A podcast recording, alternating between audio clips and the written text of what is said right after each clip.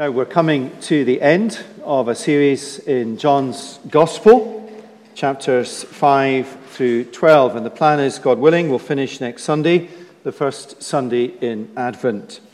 Today, I'd like us to read from John chapter 11, uh, verse 38, to chapter 12, verse 26. There is a bit of overlap from chapter 11, which we looked at last week, but the reason for that will become obvious as uh, we read on into chapter 12. So, John 11. Then Jesus, deeply moved again, came to the tomb. That's Lazarus' tomb. It was a cave, and a stone lay against it. Jesus said, Take away the stone. Martha, the sister of the dead man, said to him, Lord, by this time there will be an odor, for he has been dead four days. Jesus said to her, did I not tell you that if you believed, you would see the glory of God? So they took away the stone. And Jesus lifted up his eyes and said, Father, I thank you that you have heard me. I knew that you always hear me, but I said this on account of the people standing around, that they may believe that you sent me. When he had said these things, he cried out with a loud voice, Lazarus, come out.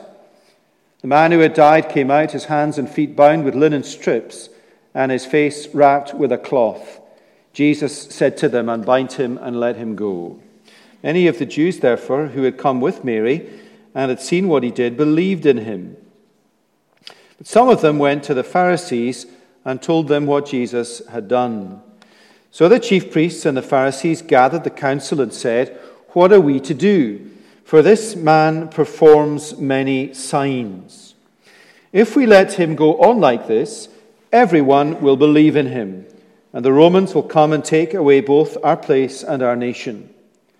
But one of them, Caiaphas, who was high priest that year, said to them, You know nothing at all, nor do you understand that it is better for you that one man should die for the people, not that the whole nation should perish. He did not say this of his own accord, but being high priest that year, he prophesied that Jesus would die for the nation, and not for the nation only, in other words, not for the Jewish nation only, but also to gather into one the children of God who are scattered abroad. So from that day on, they made plans to put him to death.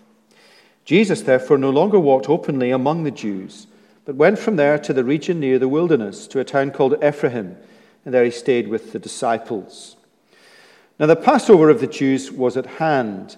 And many went up from the country to Jerusalem before the Passover to purify themselves.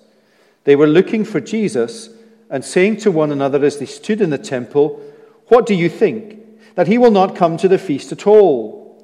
Now, the chief priests and the Pharisees had given orders that if anyone knew where he was, he should let them know, so that they might arrest him.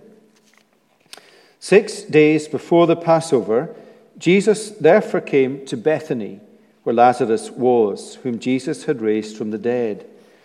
And so they gave a dinner for him there. Martha served, and Lazarus was one of those reclining with him at table. Mary therefore took a pound of expensive ointment made from pure nard and anointed the feet of Jesus and wiped his feet with her hair. The house was filled with the fragrance of the perfume.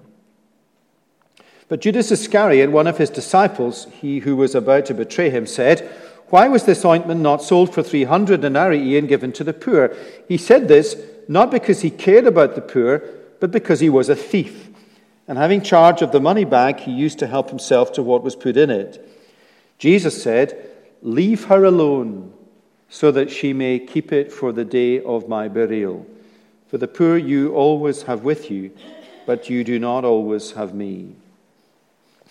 When the large crowd of the Jews learned that Jesus was there, they came, not only on account of him, but also to see Lazarus, whom he had raised from the dead.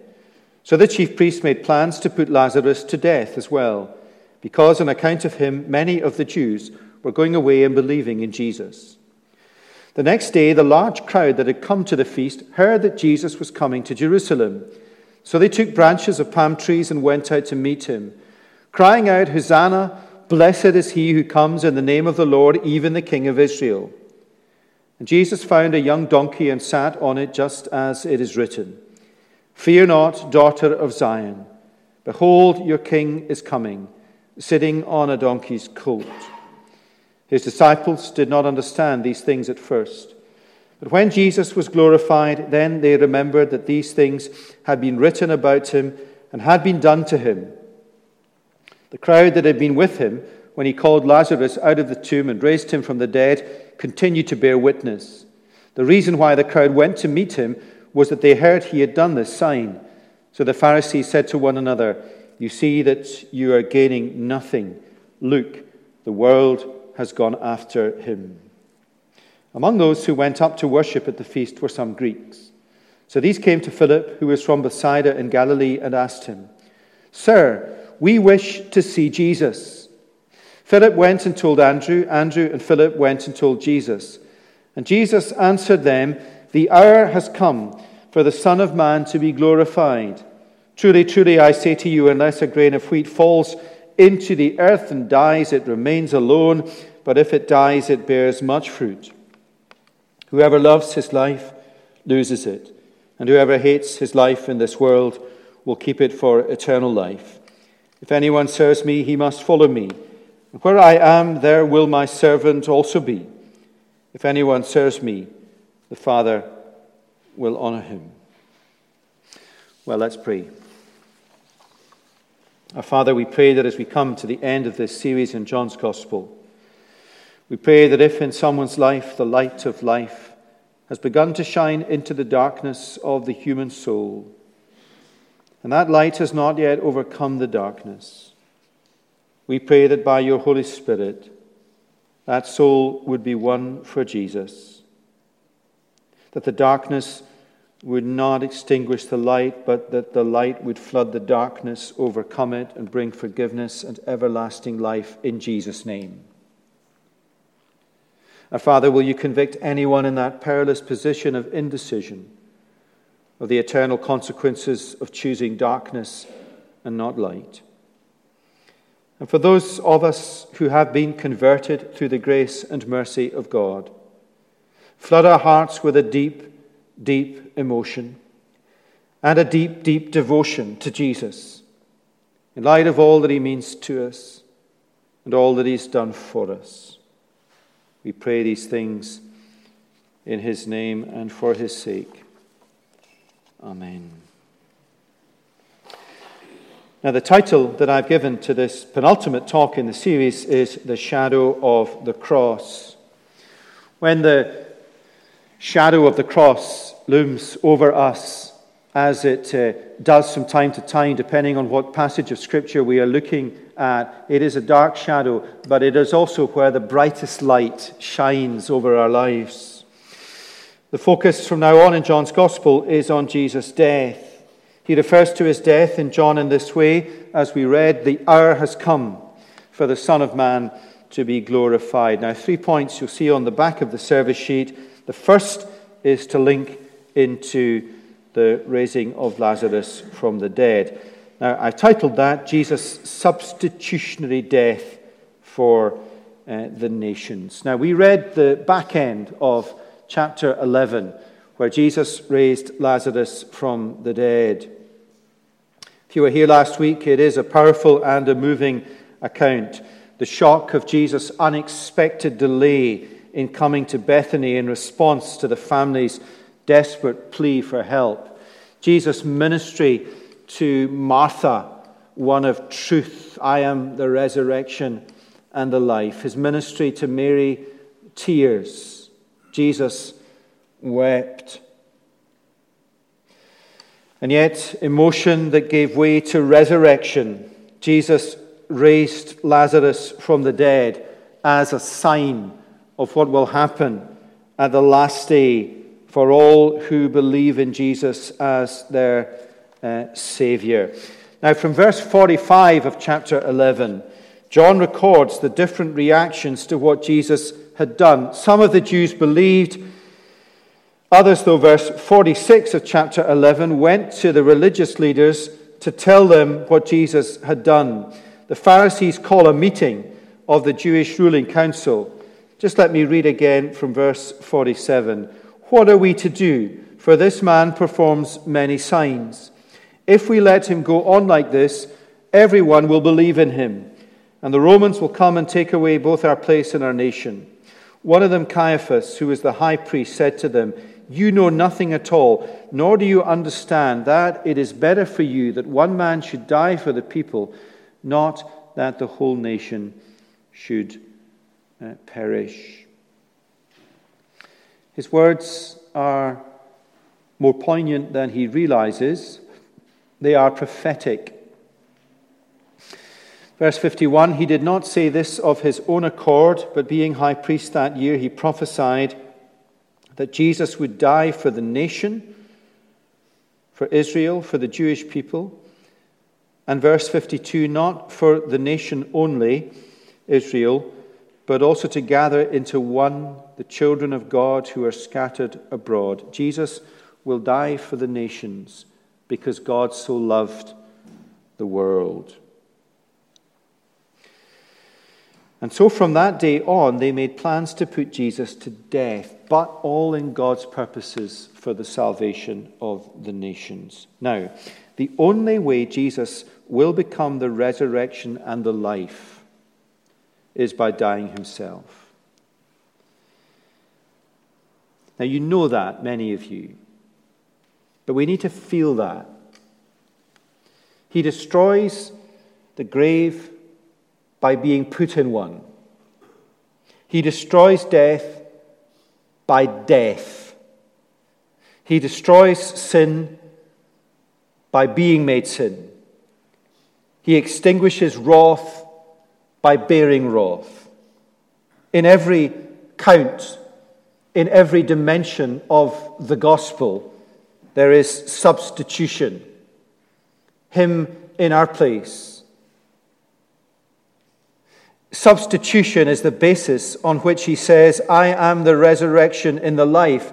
Whoever believes in me, my substitutionary death and resurrection implied, though he die, yet shall he live. And everyone who believes in me, my death and resurrection shall never die. Jesus' substitutionary death for the nations of the earth now, that point about the nations is repeated through chapter 12. Let me show you. Verse 19 of chapter 12, the Pharisees comment on the vast crowd. Verse 19 Luke, the world has gone after him. That's a pretty accurate statement of human history. Since the cross, the world has gone after him. Unless we are in any doubt that this is what John intends to signal, there follows in verses 20 and 21 of chapter 12 Greeks or Gentiles, in other words, non Jews, other nations who want to see Jesus. What a question. What a statement. We want to see Jesus. It comes from Gentile lips. And notice verse 21 it is at this precise moment at the arrival of the Gentiles, the moment when the world is looking for Jesus, that Jesus makes the announcement the hour has now come. Up to now, he had said, It is not yet time. But now, when the Gentile world says, We want Jesus, he says, Now is the time. Jesus laid down his life for all the nations. He is the Savior for all people who believe. The gospel is global. Jesus died for every race, nation, people, rich, poor, middle class, working class, upper class, black and white. A global Jesus, a global gospel, a global mission, a global God. Jesus' substitutionary death for the nations. Now, that's by way of background. Let's get into the meat of our passage. And I've given verses 1 to 11 of chapter 12 the title Devotion, Betrayal, and the Cost of Discipleship.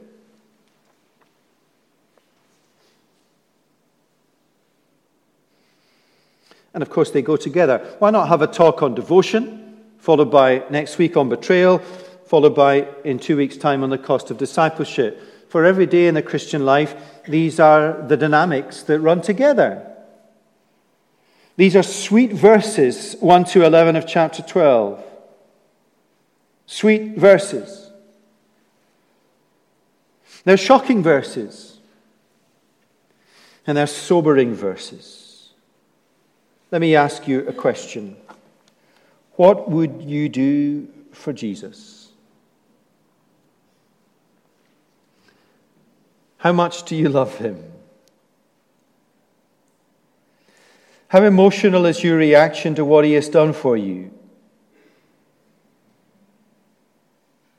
How deep does your affection for your Lord Jesus run in your soul?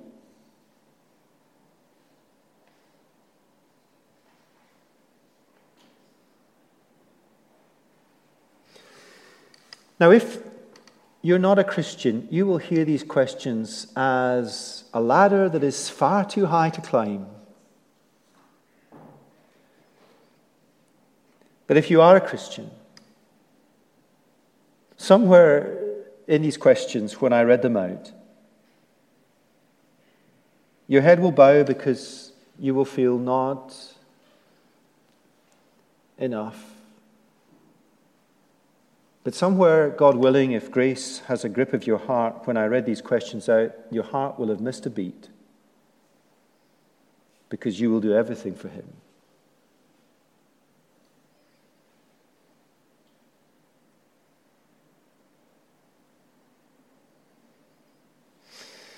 Verses 1 to 8 describe how Jesus is anointed at uh, Bethany. What an occasion it is. I mean, this is some dinner party. A dinner party for this man who was dead and is now alive. John makes it point really clearly, and he says, he says, and Lazarus was there reclining at the table. All these folks who had come to the funeral now came to this dinner party.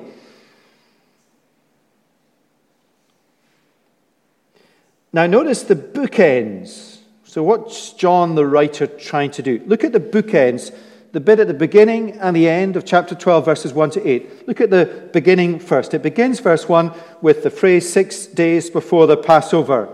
Now, Passover uh, is the big celebration in the Jewish calendar, remembering how the angel of death passed over the homes of God's people when they were in slavery in Egypt passed over their homes because the blood of the Lamb was on the doorposts of their homes. And that led to Pharaoh allowing God's people to leave Egypt. Every year they gathered in Jerusalem and they sacrificed a Passover lamb. And remember how the angel of death had passed over. And they looked forward to how a Messiah would come, the sacrificial lamb, the Lamb of God, who would take away the sins of the world, that the angel of death might pass over all who believe.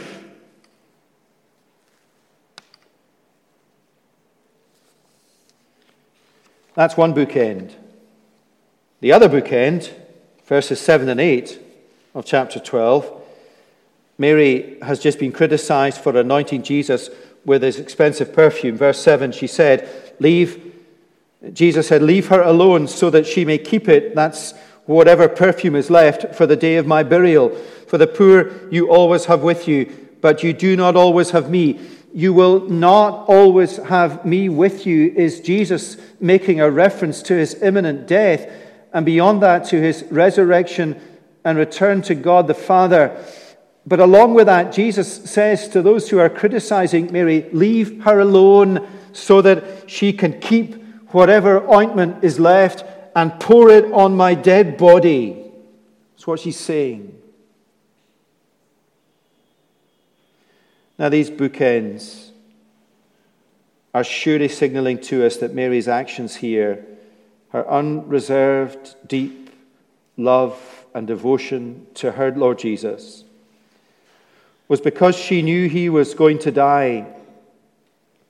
Because she knew he was going to die for her and for her sister, Martha and for her brother Lazarus. Now, of course, it is an act of unreserved devotion because of what Jesus had done for her family. She had given Lazarus back to them. But there is a deeper devotion in Mary's actions because she understood what Jesus still had to do. I wonder if she glanced at Lazarus and said, You have been given back to us as a sign that you will be taken from us again and given back to us forever.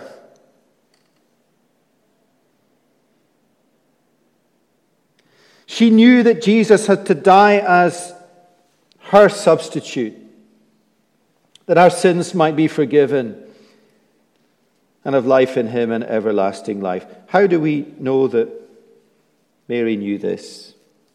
Well, remember back in chapter 11, Jesus had met her as he came to Bethany after his delay, and she ran out to Jesus and she said to him, Lord, if you had only been here, my brother would not have died. And he said, Mary, Mary, listen to me. I am the resurrection and the life. Whoever believes in me, and now we know what that means. Whoever believes in my substitutionary death and resurrection, though he die, yet shall he live, and everyone who lives and believes in me shall never die. Do you believe this, Mary? Yes, Lord. And now here she is in her home, and she's saying, Jesus, I want to show you that I understand. I want to show you that I believe this with all my heart. And so she took a pound of expensive ointment made from pure nard and anointed the feet of Jesus and wiped his feet with her hair. The house was filled with the fragrance of the perfume. Devotion to Jesus. Would you do that for him? Every Christian soul here is saying yes. How will you, how do you show your loving devotion to Jesus? What is the best thing you can give him or do for him? Would you do that for him? Why would you? And don't mishear this off the back of a notice about serving. Come off every single rota if that is making you lose your love for him. Devotion to the work of the Lord is nothing like devotion to the Lord.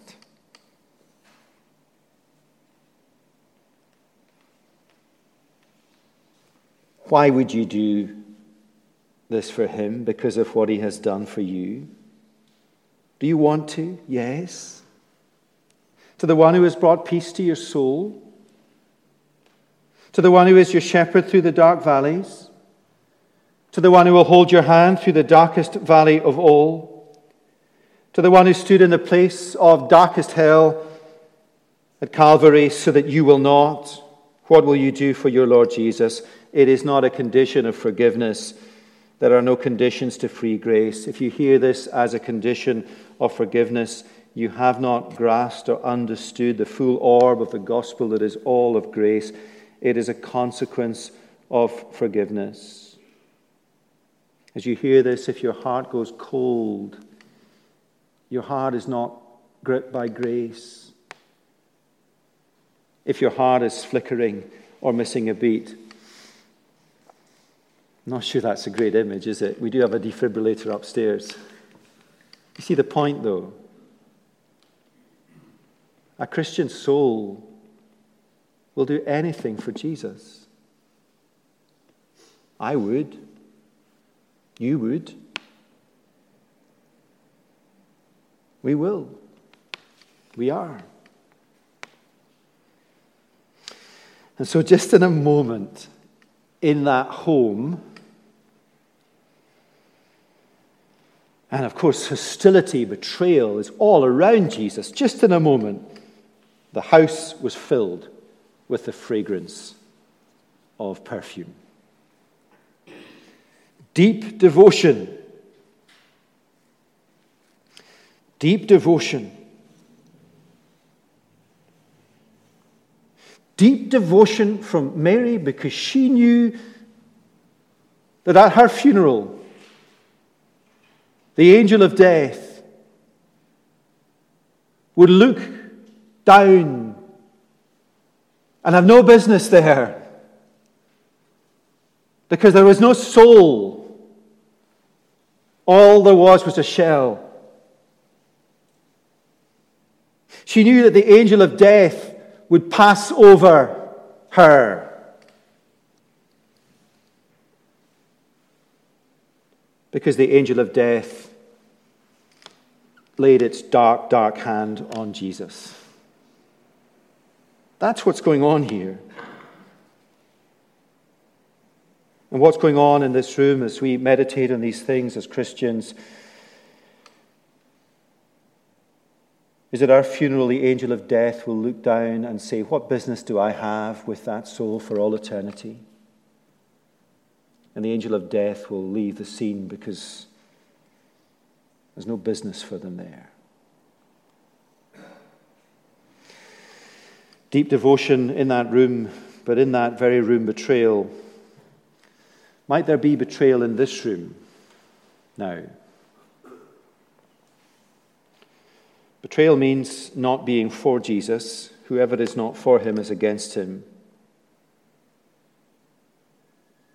Don't for a moment allow yourself to be comforted by the fact that neutrality is neutrality. There is no such thing. There is either devotion or betrayal in the end. Verse 4 Judas Iscariot, one of his disciples, he who was about to betray him, said, Why was this ointment not sold for 300 denarii and given to the poor? He said this not because he cared about the poor, but because he was a thief. And having charge of the money bags, he used to help himself to what was put into it. Isn't it striking that through John's Gospel, eh, as it describes Jesus' life, devotion and betrayal are bedfellows. Where there is one, there is the other. Where there is light, there is darkness. Where there is faith, there is rejection. Where there are those who are all for Jesus, there are those who are all against him. And at the end of the day, you come down on one side or the other, everybody does. And if you come down on the side of Jesus, if you believe in him, if you follow him as your Savior and Lord, if you are associated with him, there will be cost. Verse 9. Extraordinary statement. When the large crowd of the Jews learned that Jesus was there, they came, not only on account of him, but also to see Lazarus, whom he had raised from the dead. So the chief priests made plans to put Lazarus to death as well. Isn't that extraordinary? What do you do to someone who's been raised to new life? I mean, for Lazarus, it was a sign of eternity, but what do you do to someone who's been given their physical life back? Try and kill them. What does the devil seek to do to someone who's been given new life in the Spirit? Try and take that Spirit out of them. Let me tell you what we do during the week, just to convince you that ministers don't work one day a week. We actually work two, two days a week. Lots of our time is spent training people here. Lots of my time, Roger's time, is spent training people like Sam and Johnny and the younger guys and women for future ministry. In our training sessions this term with the ministers in training, that's the grown up people here who are about to get the baton in their hands, like Sam.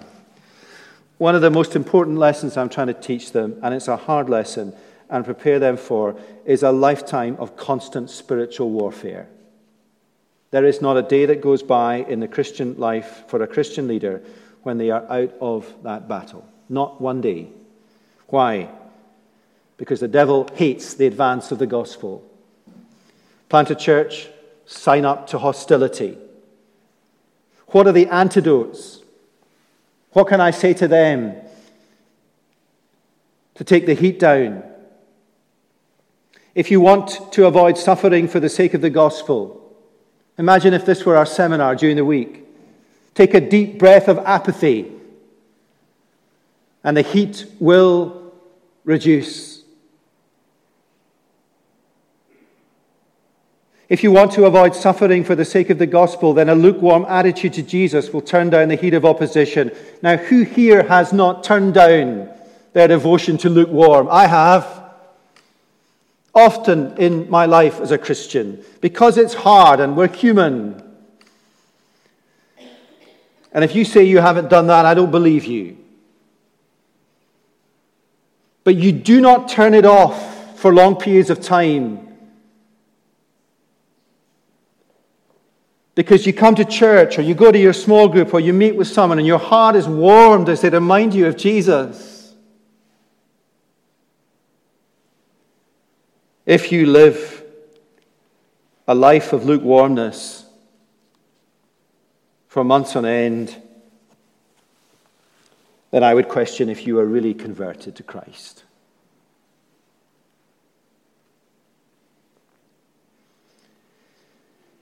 The true antidote to suffering for the sake of the gospel is devotion to Jesus. The true antidote to suffering for the sake of the gospel is wholehearted devotion to Jesus. Let me just use a very trivial analogy. It's much, much better being passionate as a supporter for a football team, apart from some teams, than it is being lukewarm. If you're lukewarm and they play badly, you don't go back till next season. If you're passionate, you're there through thick and thin. And you're there on the terracing when the season turns around. And that's the Christian life. Stick in, stick at it, stay with it. The only way. Now, if you are converted to Christ, the angel of death has no business with you. That's justification by grace through faith. But in the Christian life, day to day, the devil has business with us, and the way to keep him at bay is devotion to Jesus. Love Jesus.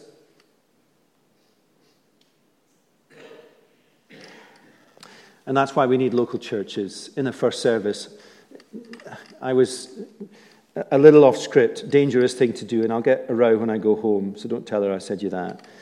Uh, why was I off script? Because I spent yesterday with people who are really, really beleaguered. Life is just really difficult and hard. And I just saw them come in this morning and they just needed Jesus. And they left, not with their circumstances altered, but with their hearts warmed because of Jesus. Now, third and finally, chapter 12, verses 12 to 26 empty praise, sincere searching, and serious words. Let's read from verse 12. The next day, the large crowd that had come to the feast heard that Jesus was coming to Jerusalem. So they took branches of palm trees and went out to meet him, crying, Hosanna! Blessed is he who comes in the name of the Lord, even the King of Israel. And Jesus found a young donkey and sat in it, just as it is written Fear not, daughters of Zion, behold, your king is coming sitting on a donkey's colt. Now, that's spot on theology. I mean, it absolutely cracked it in what they say. Hosanna means, Lord, save me now. Hosanna is what you cried out, and uh, then the quote comes from Psalm 118, I think. Blessed is he who comes in the name of the Lord. Blessed is he who comes in the name of the Lord. Psalm 118 is what you said or sung after the Passover feast. They see Jesus, the Messiah, he's there, and they say, Save me now, Messiah. That's spot on theology. A star. Truth. But it's empty words.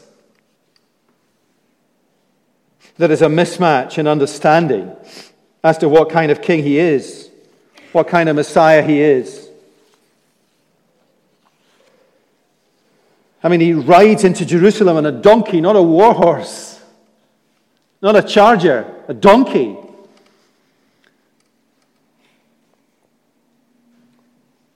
Now, whether this is right or not, I know the donkey was prophesied, but a donkey to me is a little bit like a lamb, kind of pathetic beast. What's the height of a donkey's career? They're either pit ponies in history, or they take people for rides on beaches, or they used to. There's Jesus on his war horse, about to give his life as a lamb. And their words are empty, and their praise is shallow. The disciples did come to understand in the end. The crowd, though, would soon be crying, Crucify him. You will never. You will never truly worship Jesus until you understand his cross. And you and I can sing psalms and hymns and spiritual songs. We can be creed Christians without being Christ Christians. We can say all the right things, do all the right words. I can preach sermons that are absolutely A star, well, B star, on theology. I can get it, I can crack it. I can teach these guys how to do ABC sermons. But only Jesus can die for our sins.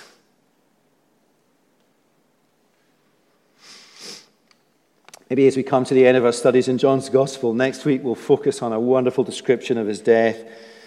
As the shadow of the cross falls, maybe you are not yet a Christian. Maybe you're listening online and you're not yet a Christian, but you are sincere in your searching for Jesus, like the Greeks in Jerusalem. Verse 20. Wonderful verse. Read it with me again. Among those who went up to worship at the feast were some Greeks.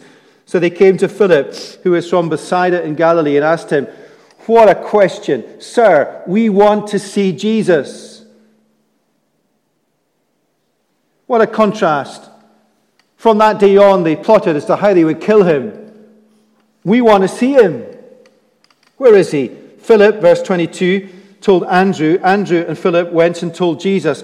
Now, if you are a student of John's gospel, you'll not remember this, but let me remind you the very beginning of the gospel. The language is the same. Let me read to you from chapter 1. Just listen.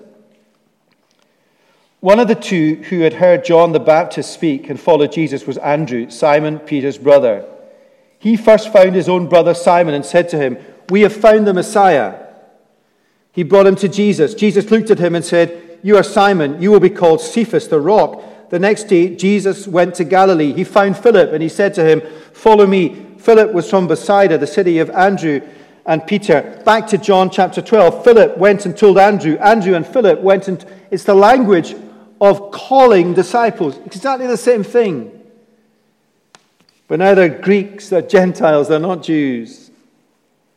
We wish to see Jesus. What a statement.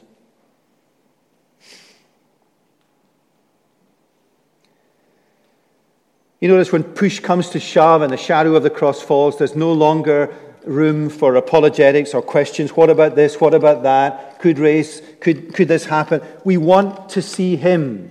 We want him. There are beautiful, there are electric moments in this narrative in the middle of all the treachery and betrayal and death. So here we are in a little building, a motley crew this morning. Hardly any of us here. I went to, to Costa between the two services. I just needed to be on my own. Half the congregation was in Costa. but it was jam packed full. And for the first time in my life as a minister, I wanted to do stand up evangelism, but I didn't. That's the world. The world that you live in on Monday is not the world I live in. It's dark. And yet, in the darkness, there are little shafts of light, like for a moment in that room, the sweet fragrance of devotion to Jesus was palpable to our hearts and to our minds and to our touch. In that room, in that little building on Morningside Road, for a moment, these people realized what a beautiful thing it is to be converted. And there are sweet moments when a Christian, an ordinary soul like Mary, takes of her best and breaks it over the feet of our Savior. And there are sweet moments when someone says, Sir, we wish to see Jesus. And what does Jesus do in history when these Greeks say, We want to see Jesus? He meets them and he says, Now it is time for me to die. What happens in real time when somebody in their heart says, I want to see Jesus? He meets them where they are and he says, The hour has now come for you to realize that I died for you. Jesus describes his death on the cross using an image of a grain of wheat dying in order to produce fruit. Verse 24 Truly, truly, I say to you, unless a grain of wheat falls into the earth and dies, it remains alone. But if it dies, it bears much uh, fruit. Jesus' death is the necessary condition for the generation of life for a multitude of people the death of one seed, the divine seed, the death of the Son of Man, yields a miracle harvest of souls. And then the passage ends, or our passage today ends rightly in verses 25 and 26. The shift is from Jesus to what it means to be his follower, to what we have to do to achieve the eternal life that his death achieves. Verse 25 Whoever loves his life loses it and whoever hates his life in this world will keep it for eternal life. If anyone serves me, he must follow me, and where I am, there will my servant also be. If anyone serves me, the Father will honor him. That's quite complicated. What it really means is, in the end of the day, every single one of us in this room, if we are converted, is like Mary. So intertwined, so wrapped up, so caught up in the family of Jesus, so close to Him, so fickle in our devotion. But periodically in our lives, maybe even now, our heart misses a beat because we love Him more than anything on the earth. We're either for Him or we're against Him. We're either in darkness or we're in light.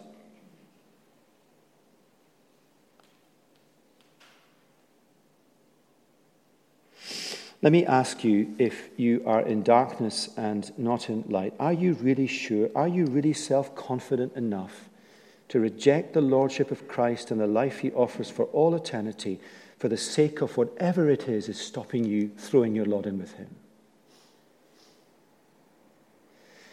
And so the passage ends with serious words. The stakes are high. Salvation costs a great deal. It cost Jesus his life. It will cost us a lot. The cross casts its shadow and it calls us. The empty tomb of Jesus shines its glorious light and invites us. Eternity is before us. What's before you in real life? Monday and eternity. Martin Luther said, I live with two days in view, today and eternity. Let me give you three days today, Monday morning, and eternity. Let the shadow of the cross be with you tomorrow. Let the shadow of the empty tomb be with you tomorrow. Let the shadow of the resurrection morning to come be with you tomorrow. And remember these words Whoever loses his life loses it. Whoever hates his life in this world will keep it. And will we love Jesus like Mary with deep, deep devotion to our Jesus? Yes, we will. And listen to these words If anyone serves me, he must follow me. And where I am, there will my servant also be.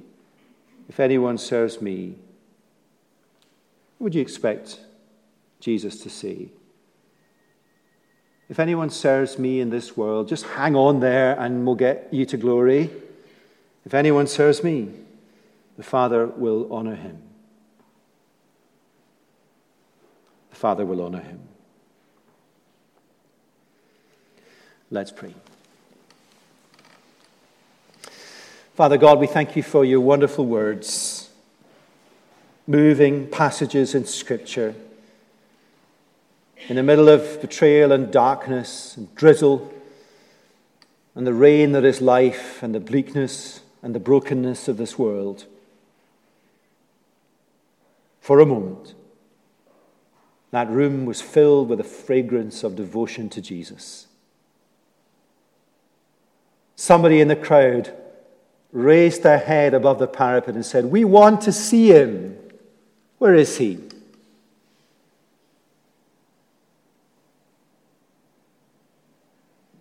And someone becomes a believer, and the angel of death has no business with them ever again. What a glorious gospel. Help us, Lord, to relish it and to bask in it in the middle of the toughness of life. For Jesus' sake.